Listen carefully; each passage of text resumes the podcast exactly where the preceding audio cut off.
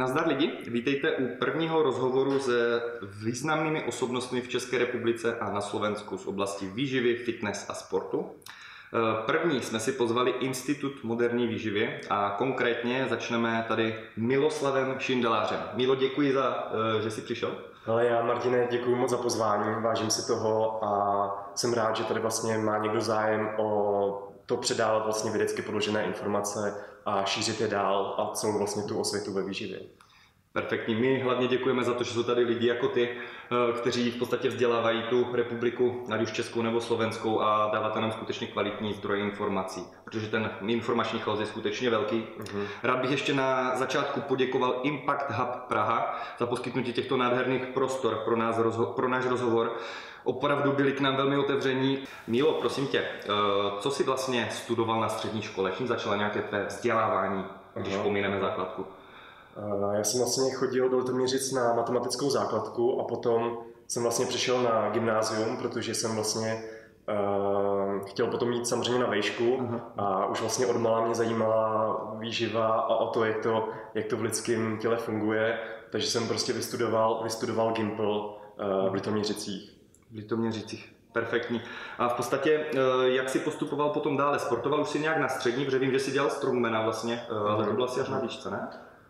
Uh, strongmany jsem začal dělat na, na výšce, aha, aha. ale v podstatě sportuju úplně od malička. Už jsem někdy ve dvou, ve, tří, ve třech letech jsem lyžoval. Uh-huh. Potom jsem vyzkoušel velkou spoustu sportů. Hrál jsem prostě fotbal, hrál jsem chvíli basketbal. Uh-huh. Uh, chodil jsem tři roky na plavání, které jsem dělal i závodně.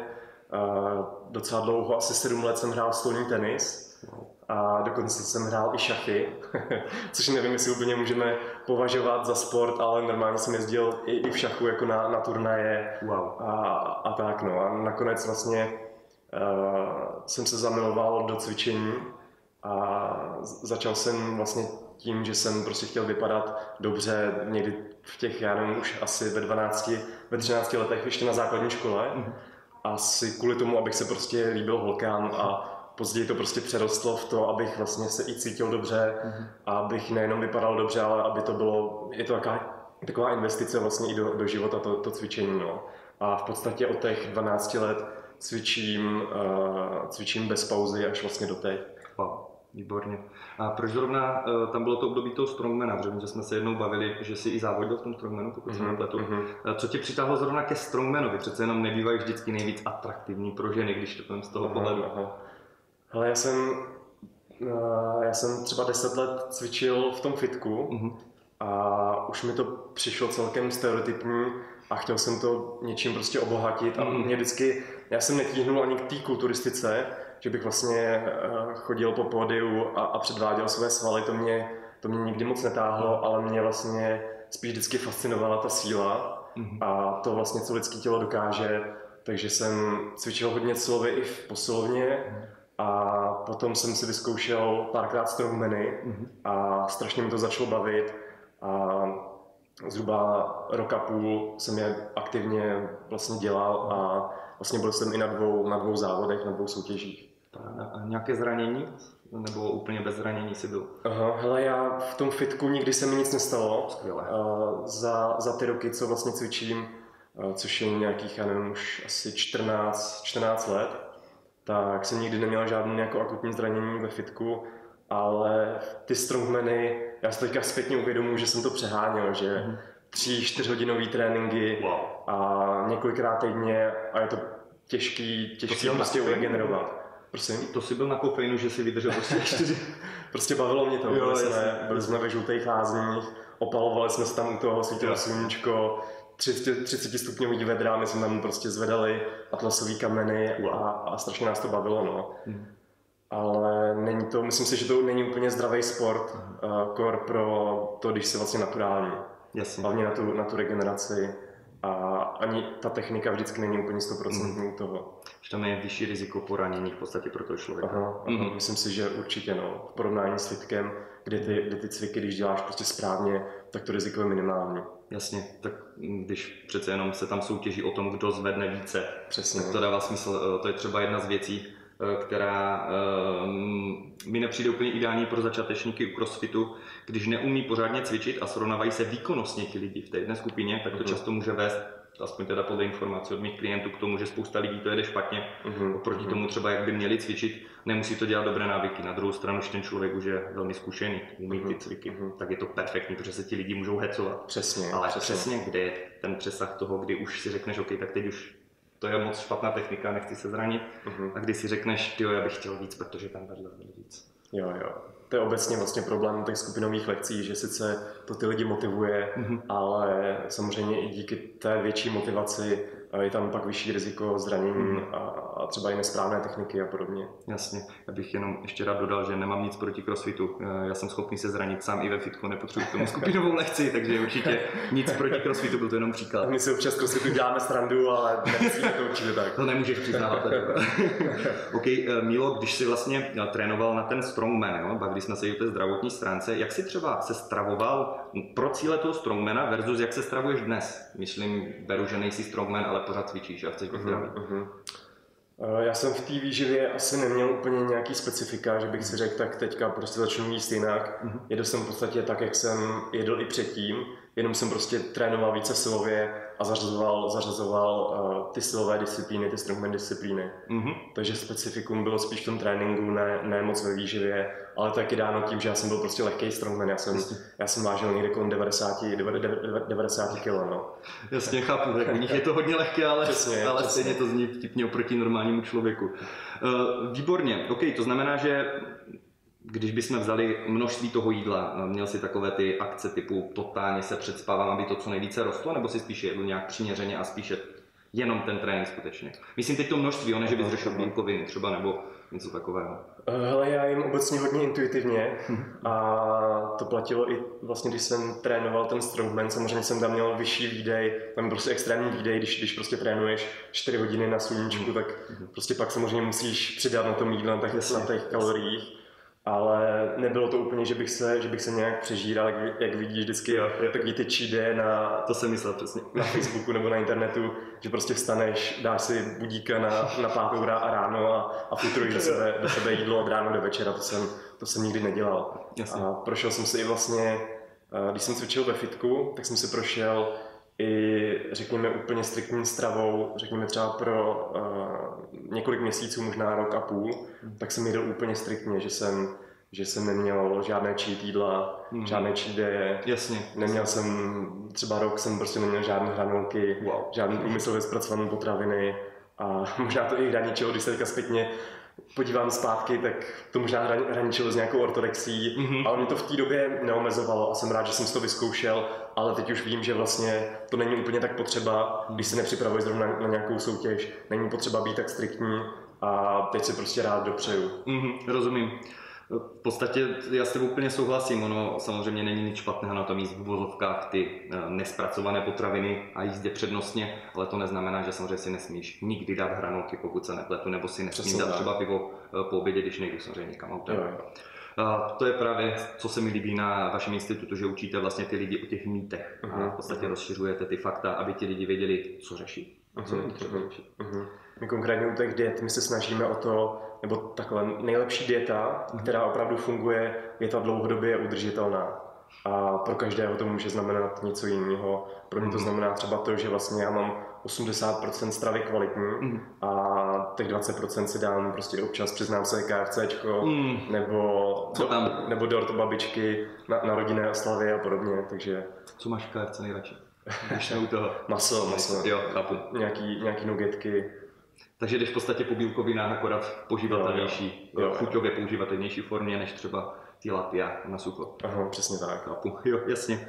Uh, dívej, když bychom eh, se bavili o těch strongmenech, jestli měl jsi v té době, kdy jsi začínal nějaký velký vzor, který tě motivoval a nutil tě právě v tom čtyřhodinovém tréninku tím proběhnout? Hele, úplně u těch strongmenů se nedá říct, že bych měl nějaký jeden vzor. Nebo uh, powerlifting, já to beru jako mm, silové disciplíny, abych se správně vyjádřil. Uh-huh. Mě vlastně od malička, já jsem miloval Arnolda, nebo pořád je to takový můj velký vzor, nejenom z toho kulturistického hlediska, ale i z toho, co vlastně dokázal, ať už ve filmu, ano. nebo jako guvernér prostě amerického státu, kam, kam až se prostě dopracoval z chudého kluka někde, někde z Rakouska, to je, to je prostě obdivuhodný. A četl jsem vlastně i ten jeho, ten jeho životopis, ten Mhm. Total Recall A co, dobré? a strašně se mi to líbilo. Na to se Je chystám. to, je to hodně motivační a každému doporučuji vlastně uh, to přečíst. Mhm. Nevíš, že si to mají v audiobooku? Uh, nevím, nevím jistě, nevím jistě. Mhm. A Když jsme u těch strongmanů nebo u těch powerlifterů, co třeba mě zaujalo v poslední době asi nejvíc, tak je, no v poslední době, když Eddie Hall zvedl prostě 500 kg na mrtvý tah. Mhm. Já jsem slyšel o tom, samozřejmě názory, nejsem na to totální expert, ale že prý to nemělo být ani úplně fyzicky možné bez nějakého ob- obrovského rizika zranění. Můžeš Mhm. třeba, já nevím, divákům víc přiblížit, co třeba obnáší. Jasně, když jdu já do fitka, zvednu si v vozovkách svoji maximálku, Mhm. což ani není maximálka, protože to cvičím třikrát, čtyřikrát týdně. Eh, tak je to jedna věc, ale když ten člověk jde takhle na hranu, teče mu toho ještě krev, Hmm. tak co to obnáší vlastně takový výkon podat? Uh, určitě je to extrémní výkon a ten člověk se na to připravuje prostě desítky let, desítky let systematicky trénuje, uh, takže je tam ta tvrdá dřina a samozřejmě tam musí být i obrovský talent a genetické predispozice, že tady ty, tady ty vrcholoví sportovci, co se týče třeba strongmanů, uh, tak jsou prostě geneticky přizpůsobeni na tu extrémní váhu, mají, mají prostě silný skelet, mají silné šlachy, svaly, uh, aby vlastně tu extrémní zátěž vydrželi. A to se týká vlastně i vrcholového sportu obecně na, řekněme třeba na olympijské úrovni, tak tady ti sportovci mají nejenom tady ty fyzické předpoklady, ale oni mají i vlastně určitou, eh, vlastně třeba zvýšenou, zvýšenou imunitu, že vlastně mají, mají nižší riziko zranění nebo nižší zranění infekcí, aby prostě dokázali, dokázali soustavně trénovat a soustavně se zlepšovat, protože jistě to znáte, trénujete, pak přijde nějaká, nějaká nemoc a ta vás vrátí zpátky. Mhm. A většina tady těch vrcholových sportovců jsou prostě od přírody uh, více odolnější vůči, vůči třeba infekcím, aby dokázali vlastně soustavně trénovat. Takže si vlastně nebrzdí i ten rozvoj během té dlouhé přípravy, Mhm, což mhm. mi by se třeba mohlo stát vícekrát a tím pádem už nemám šanci, že? Přesně tak. A samozřejmě eh, velká spousta z nich má, nevím, jestli se to úplně uvědomí, ale mají vlastně návyky, které vlastně eh, taky pomáhají k tomu vlastně předcházet těm zraněním nebo předcházet i infekcím, že si prostě třeba nestrkají pusy do, do, uh, ru, uh, prsty do pusy a podobně. jo. jo, to dává smysl. Eh, V podstatě, eh, když ten strongman zvedá tu extrémní váhu, eh, já jsem slyšel, že prý eh, ten mozek, no tak víme, že ten mozek posílá nějaké elektrické signály, které vlastně zapojí že nějaké množství svalových vláken a Mhm. jestli to chápu správně, tak je to o tom, že vlastně od určitého bodu sice teoreticky mozek může použít více těch vláken, ale může taky ten sval prostě poškodit nebo se může přetrhnout, či se může zranit a proto se do toho nechce dostat, pokud řekněme nevěří, že jak říkal zrovna Eddie Hall, že si Mhm. prý představuje, že jeho syna prostě zajel auto a že to musí prostě zvednout, Mhm, jinak zemře. mhm. A ještě tady říkal, že prý to dokonce nejde vyvolat opakovaně, že si to musí šetřit, aby to mělo skutečně prý ten efekt, že tomu uvěří a udělá to. Mhm. A jestli to chápu správně, tak potom buď se zraní, nebo to zvedne, že? Jo, jo, přesně tak. Eh, To jsou takový ty extrémní případy, kdy třeba matka dokázala zvednout nějakou obrovsky těžkou věc, když bylo ohrožen třeba její dítě a podobně. Mhm. A podobně to funguje i tady u těch extrémních výkonů. Ty lidé, eh, konkrétně tady třeba Eddie Hall, eh, se na to museli prostě psychicky připravit, na ten, na ten extrémní výkon. A samozřejmě se vy- vylučují, eh, vylučují hormony, jako je třeba adrenalin, eh, který vlastně dokáže to tělo nabudit tak, aby dokázalo podat ten extrémní výkon. A samozřejmě je to možné jenom jednou za čas, nejde tohle dělat úplně na každém tréninku a je to také na druhou stranu extrémně nebezpečné. Já jsem mi četl, že vlastně potom, co zvednul těch 500 kg, takže měl, že měl nějaké problémy a skončil, skončil v nemocnici. Jo, říkal to, no. Jo, jo. To To video si můžete pustit, je to, je to brutální. Byl to v roce 2016, tuším, kdy překonal ten, ten světový rekord. A on vlastně potom, co, co zvednul těch uh, půl tuny, tak omdlel na chvíli, tekla mu krev z nosu, je to obrovský tlak a zátěž prostě na naše tělo. Co on třeba říkal, eh, nedávno měl právě rozhovor v London Real, o, o tomhle se tam zmiňoval a říkal, že co je zajímavé, že on prý si myslí, Mhm. eh, že kdyby nejenom, kdyby to jenom zvedl a Hmm. kdyby pak ještě, jak on říkal, nemachroval, Jo, jo. takže prý by pravděpodobně nedošlo ani k těm následkům brutálním a jenom by to v podstatě zvedl a byl relativně v pohodě. Aha. Že což je strašně zajímavé, jak tam ty prostě milisekundy dělají obrovský Aha, rozdíl prostě.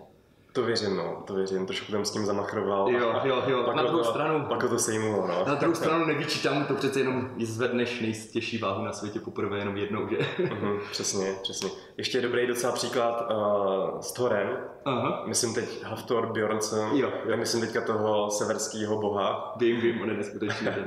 A on vlastně někde v rozhovoru popisoval, eh, že za rok přibral snad 20 nebo 30 kilo, což je, což je extrémní váha. A on vlastně popisoval, když, se, když přibral tady tu váhu, tak ztratil cit eh, v jedné ruce a měl s tím, měl s tím strašný problém. A bylo to zřejmě způsobeno tím, že vlastně eh, jeho nervová tkáň nedokázala eh, vlastně tak rychle růst, jako rostly ty jeho svaly a další struktury. To znamená, přestal inervovat uh, tu, periferní, tu periferní oblast. Ono to dohnal asi později, že co vím, tak je v pohodě teďka. Uh, teď Nebo nevím, myslím, úplně teda. ale- myslím, že pořád nemá úchop v obou rukou stejně silný, že ta jedna ruka je pořád slabší o něco. A možná si to spraví, možná ne, nevím. A, a když si všimnete, tak on, on zvláštně mluví, že má, že má trošku povyslý jeden, jeden koutek. Aha. Možná, možná to Jo, může jo, být jo, taky jo, způsobeno tím. Tak snad bude v pohodě. Já jsem třeba viděl video, kde celý den jenom jedl s nějakým powerlifterem a pamatuju si do dneška číslo už snídaně 1400 kalorií v pět ráno a to za dvě hodiny jedl znovu, takže Jo, jo. skutečně zajímavé. To je drsný, no. A taky občas tady ty videa neodpova- ne- neodpovídají úplně té realitě, jak Jasně, že to nemá tak každý den Jo. skutečně, že je to jenom, že zrovna ten den se najít co nejvíc, aby ukázal. přesně. Často, často je to prostě, prostě show na, na video. Přesně. To třeba mi přijde i zajímavé u hlavně klientů, že spousta lidí si myslí, Marťo, ale já jim hodně, typičtí ektomorfové, ti kluci, co Mhm, těžko mhm. nabírají. Eh, No jasně, oni jsou pořád nervově v bojovém režimu, pořád hrajou hry nebo něco řeší, nemají chuť k jídlu, že? Mhm. A když už ji někdy mají, tak se nají hodně. Oni si myslí, že nají hodně, jenomže když vezmeš potom průměr toho týdne, Jo, zjistíš, že většinu dní skoro nejedl a sice jí nenajedl víc, ale na průměr do toho těla stejně nedostal těch živin, kolik potřebuje. Mhm, mhm. Takže je to přesně ta odhad a skutečně ten kontext je velmi důležitý. Přesně. Dobře, když eh, v podstatě vezmu tu tvoji cestu od té medicíny, proč jsi začal vlastně zrovna se zabývat tou medicínou na té vysoké škole? Mhm. A jak už jsem říkal, tak mě vlastně už od základky fascinovalo lidské tělo a strašně mě to zajímalo, protože eh, je to, myslím, strašně důležitý o něm vědět co nejvíce a nejenom z hlediska toho zdraví, ale i sportu a s tím samozřejmě souvisí i výživa. A já jsem potom logicky šel na lékařskou fakultu na medicínu. Mhm. a mě to ze začátku strašně bavilo. V tom prváku já jsem vlastně všechny, všechny zkoušky jsem prostě udělal na první pokus, neměl jsem, neměl jsem žádné problémy, bavilo mě to, ale potom postupem času jsem zjišťoval, eh, jak úplně zdravotnictví funguje, že to není vždycky úplně ideální.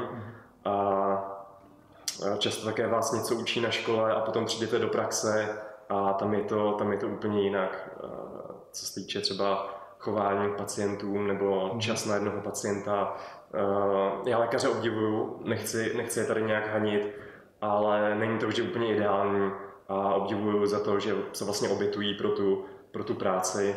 A já jsem vlastně postupem eh, těch roků na medicíně, já jsem vlastně odešel ve čtvrtáku, na konci čtvrtého ročníku, tak jsem zjistil, eh, že to není úplně to, co bych chtěl dělat v tom životě.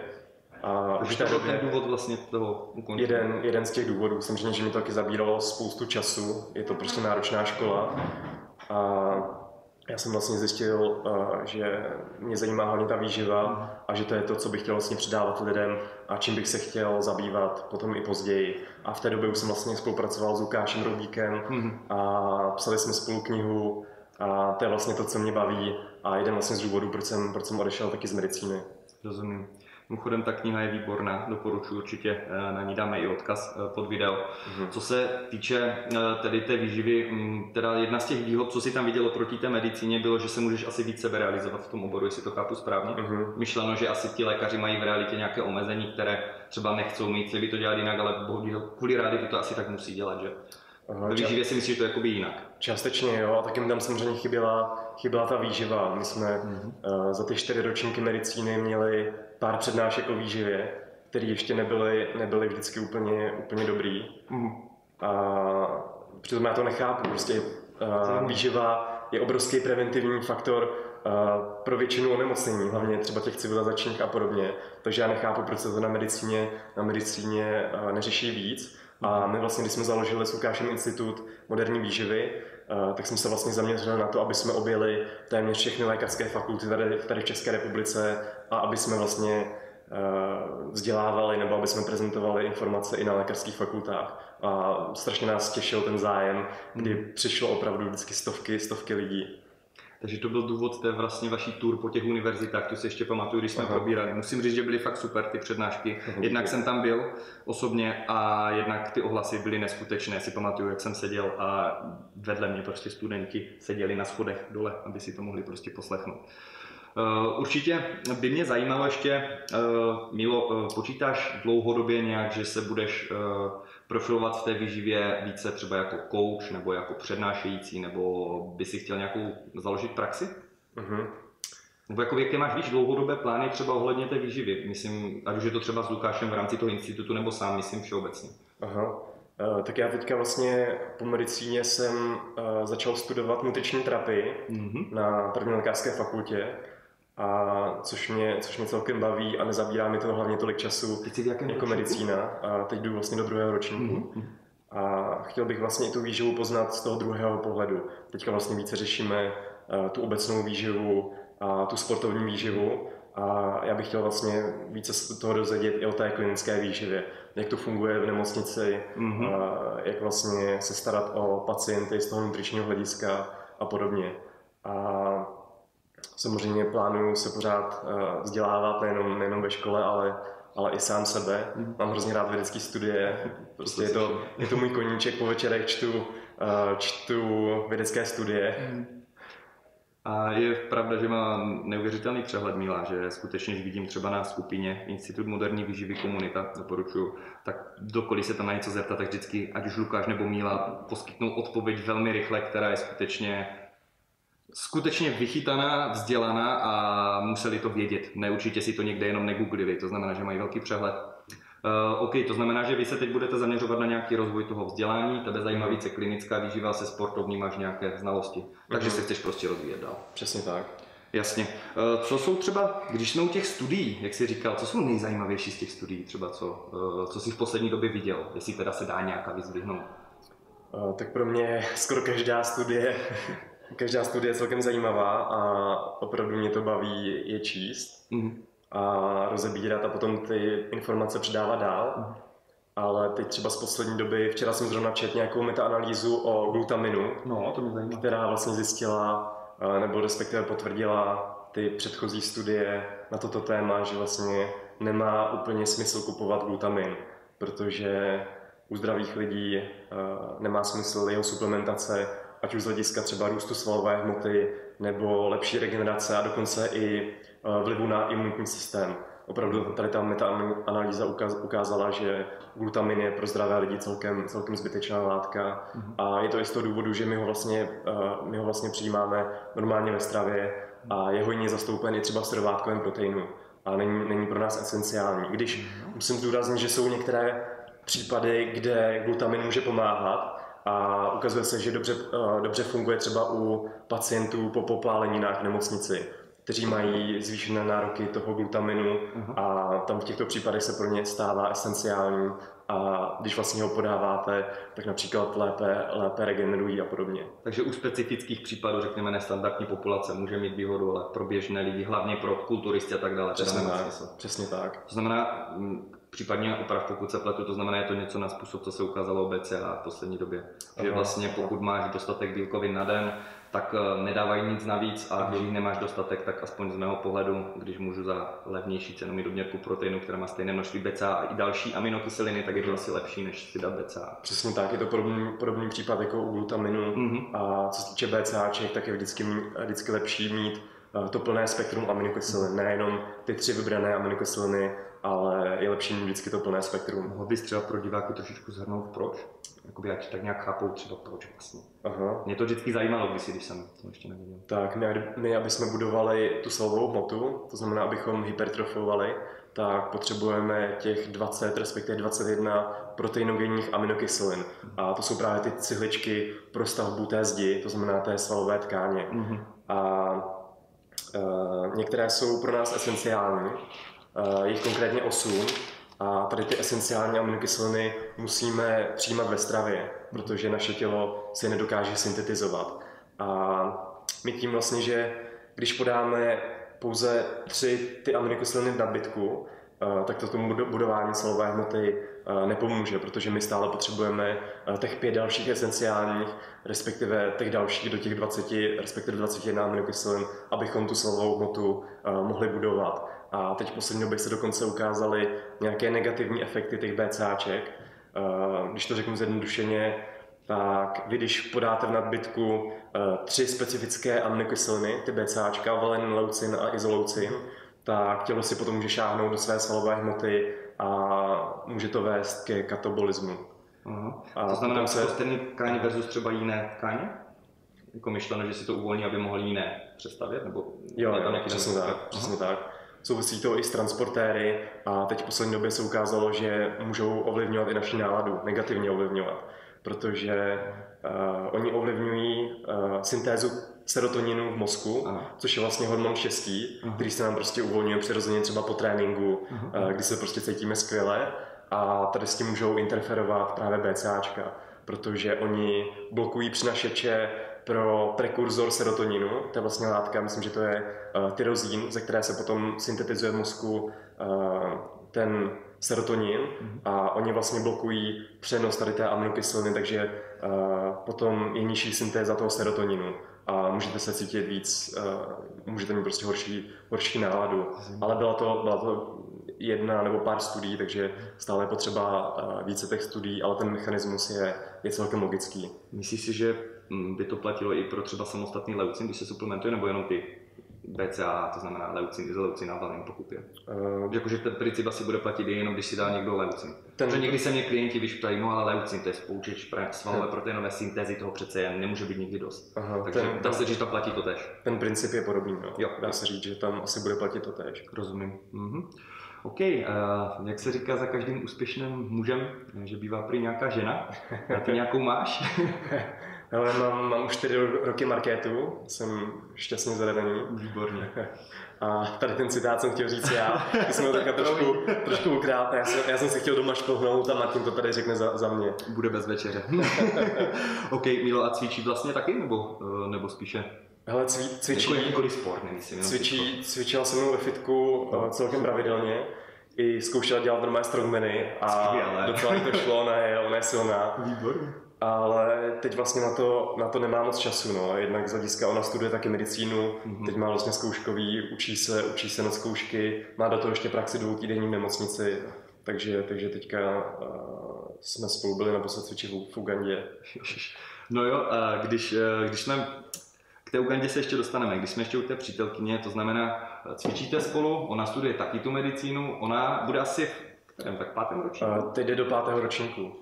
To je zajímavé, že ty jsi skončil s medicínou a ona s ní vlastně začala v té době, jestli se nepletu. Bylo to, tak? že jsem, jo, myslím, že v prváku jsme se ještě potkávali, ale... Takže ty už nepotřebuješ medicínu, ty máš doktorku doma vlastně, takže ty budeš vyžívář a pěkně potom. Jo, jo, snad tam bude, snad tam bude taková synergie. Jo? A mě pořád jako medicína z toho informačního hlediska baví, mm. pořád. A my spolu často i diskutujeme o medicínských tématech nebo i o výživě. A ona je taková, že hodně často uh, mi rozporuje nějaký můj názor a my se tolik nehádáme o normálních věcech, ale hádáme se třeba o medicíně nebo jo. o tom, kdo má pravdu, o výživě a podobně. Jasně. A to si myslím, že je taky důležitý, aby si doma neměl jenom někoho, kdo ti prostě všechno odkýve, ale abyste spolu dokázali diskutovat i o nějakém tam tématu, až kdy to stále pak posouvá dále. Mm. Že konstruktivní vlastně to, přesně, konstruktivní kritika, kritické myšlení a podobně. Mm-hmm. Jo, to zní fajn. Uh, OK, mm, mě zajímá ještě jedna věc. Eh, myslíš si, když se budeme bavit, teďka přejdeme konkrétně k nějakým výživářům nebo třeba trenérům, prostě lidi, kteří se starají o běžnou populaci, uh-huh. aby lépe cvičili, lépe jedli, řekněme, ovlivňují jejich zdraví. Myslíš si, že u těch lidí je důležité, aby byli v úvozovkách, třeba aby můj trenér byl, řekněme, i dobrý člověk, nebo stačí, že je prostě profík, eh, zná velmi dobře studie, má praxi se spoustou klientů? Uh-huh. Ten aspekt té etiky. Určitě si myslím, že to je důležitý, aby v úvozovkách eh, buď třeba trenér nebo lékař nebo nutriční terapeut aby byli do, dobří lidé, mm-hmm. aby vlastně navázali s tím klientem nebo s pacientem nějaký prostě třeba přátelský vztah mm-hmm. a to potom ve výsledku může pomoci té terapii nebo může pomoci k té dlouhodobé udržitelnosti nějaké té intervence, nějakého toho řešení. Jasně. Takže si myslím, že to je taky hodně důležitý a třeba dobrý trenér hmm. nebo dobrý lékař by měl být i dobrý psycholog. Já souhlasím. Hmm. Ono přece jenom, aspoň je to můj názor, že vždycky je to ve výsledku pro toho klienta o tom nejenom, kolik já umím procent, řekněme, celkových znalostí světa, ale hmm. kolik procent z toho dokážu jemu předat prakticky. A ještě má pro něho význam třeba. Jo, jo, jo. Takže určitě. A ta psychologie je důležitá. Co ty vlastně eh, a dovolená, co jsi dělal přes léto? já jsem v podstatě moc dovolenou neměl Aha. a já jsem teďka letěl, vlastně minulý týden jsem se vrátil z Ugandy, z Afriky mm-hmm. a já tam byl vlastně za přítelkyní, která tam letěla už zhruba o měsíc dříve mm-hmm. a ona tam byla už minulý rok. To je nějak přes tu školu jí, nebo to má úplně mimo? Ona si to zařídila úplně mimo. Ona tam vlastně, vlastně pomáhá v jedné dětské nemocnici a porodnici eh, v Ugandě ve městě Jinja a ona je skvělá, ona je takový anděl, že ona by se prostě rozdala a strašně mi to baví, našla se v tom, v té pomoci těm druhým lidem. Mm. A já jsem si řekl, že to za ní přiletím.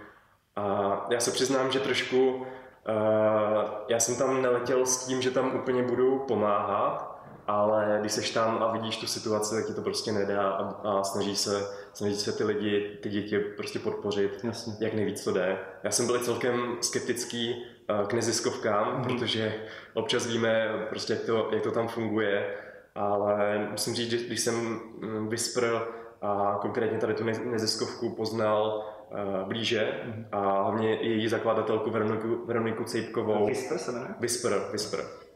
A když jsem to vlastně poznal blíže, jak to tam funguje a na co ty peníze jdou, tak prostě tomu stoprocentně věřím a opravdu říkám, že tenhle projekt má smysl podpořit. Výborně, to je právě, co jsem se chtěl i zeptat, hmm. že hodně lidí řeší, jasně, já dám peníze na nějakou charitu, ale kolik se skutečně dostane na konec a kolik si seberou, řekněme, po cestě. A hmm. tohle je výborná zpráva, takže Whisper, snažíme se podpořit. Eh, co by mě zajímalo, eh, Milo, když jsi přijel do té Afriky, měl si, řekněme, asi nějaké očekávání, když jsi hmm. vzdělaný hmm. člověk, a bylo něco, co tě hodně zaskočilo, co bylo fakt úplně jinak, než jsi vůbec čekal? Ale zaskočilo mě to, že já jsem čekal, možná to bude trošku taková hloupá věc, ale jsem čekal, že když přejdu do Afriky, jo. A, tak tam bude čistý vzduch hm.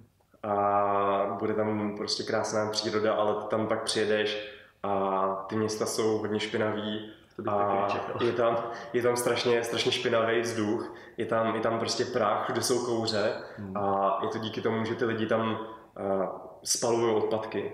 Že oni tam vlastně všechno pálej a to se týká i plastů a, a podobně, takže... Myslíš, je to třeba horší než v Ostravě?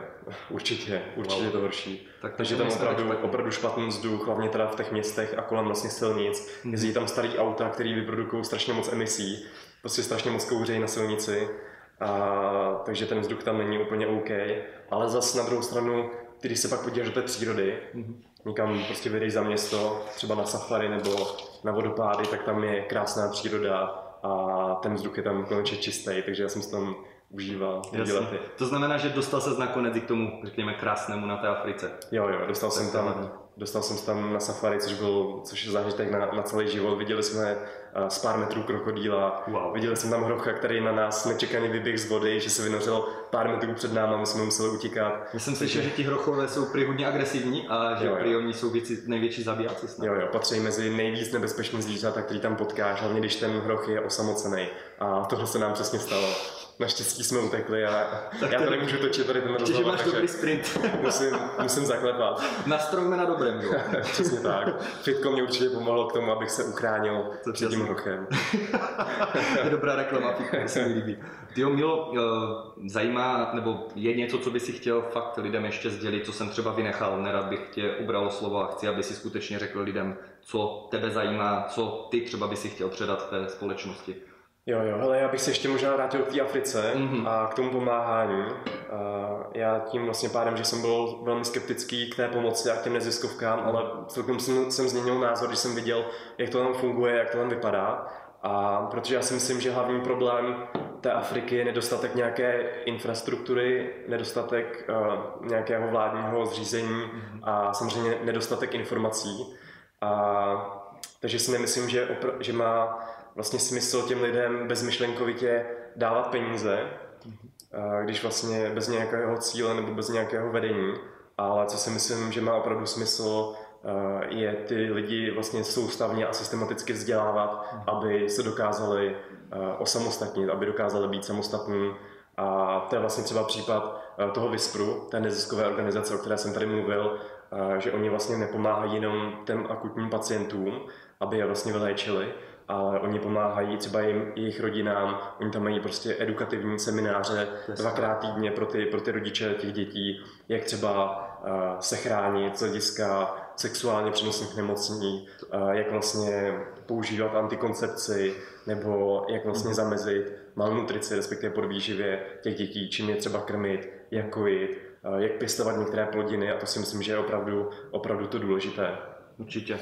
Mně se třeba hodně líbilo, aspoň jsem to teda dohledal přes tebe, že prý tam mají doslova kondomy k dispozici. Uh-huh. Jako myslím z hlediska toho přelidnění. Spousta lidí totiž říká, že samozřejmě je hodně, že by neměli se množit. Takže i tenhle aspekt se jakoby, řekněme, snaží řešit ty neziskovky. Přesně tak, to je jedna věc, co, co se tam vlastně řeší a řeší to i vlastně tamní, tamní vláda, uh-huh. uh, že vlastně se snaží vzdělávat lidi ohledně toho family planningu mm-hmm. a o tom vlastně, jak eh, se chránit, jak používat antikoncepční metody, aby tam neměli tolik dětí. A ten vývoj se zlepšuje. Ještě před deseti lety eh, tam byl průměrný počet dětí na jednu ženu někde kolem eh, šesti dětí a teď je to někde kolem pěti a pořád se to snižuje. Teďka ty mladé matky už tam jsou celkem rozumné a mají, mají třeba dvě, tři děti, což je, což je celkem už v pohodě. Jo, takže tím pádem je to na dobré cestě. Mm-hmm. Výborně. OK, eh, Milo, kde se lidi můžou dozvědět něco o tobě? Nějaké odkazy na tebe? Prostě kde najít všechny informace, co chcete vědět o Milovi? tak všechny informace o mě asi nikdy nenajdou, doufám. Možná, když ho chytí přítelkyni. Přesně tak. Ale já bych řekl spíš, aby lidi, lidi, lidi sledovali náš Institut moderní výživy. Institut moderní výživy. Dáme Facebook dolů. Aby nás sledovali na sociálních sítích, to znamená Facebook, Instagram, a tam se dozví i o našich dalších akcích, o našich dalších projektech. Teďka vlastně připravujeme konferenci, kterou tady se ještě zmíníme. Kdy to bude? A Můžeme to i tady zmínit. Bude to, bude to v listopadu, mm-hmm. koncem listopadu v Ostravě. Mm-hmm. Takže... Určitě koukněte na jejich Facebook, stojí to za to. Přesně tak. A budeme rádi za to, vlastně, když nás budete sledovat a když podpoříte vlastně to šíření těch eh, evidence-based, těch ověřených eh, informací a pomůžete nám vlastně k potírání toho informačního chaosu ve výživě, který tady vlastně v České republice panuje. Výborně. Já bych chtěl moc poděkovat skutečně za vaši práci eh, s Lukášem všeobecně z institutu a díky, že jsi přijal pozvání. No já moc díky, vážím z toho. Pěkný den, Milo. Ahoj, ahoj. Tak, eh, ještě jednou děkujeme Impact Hubu za krásné prostory a loučíme se s vámi. Další rozhovor bude s Lukášem Roubíkem. Be effective.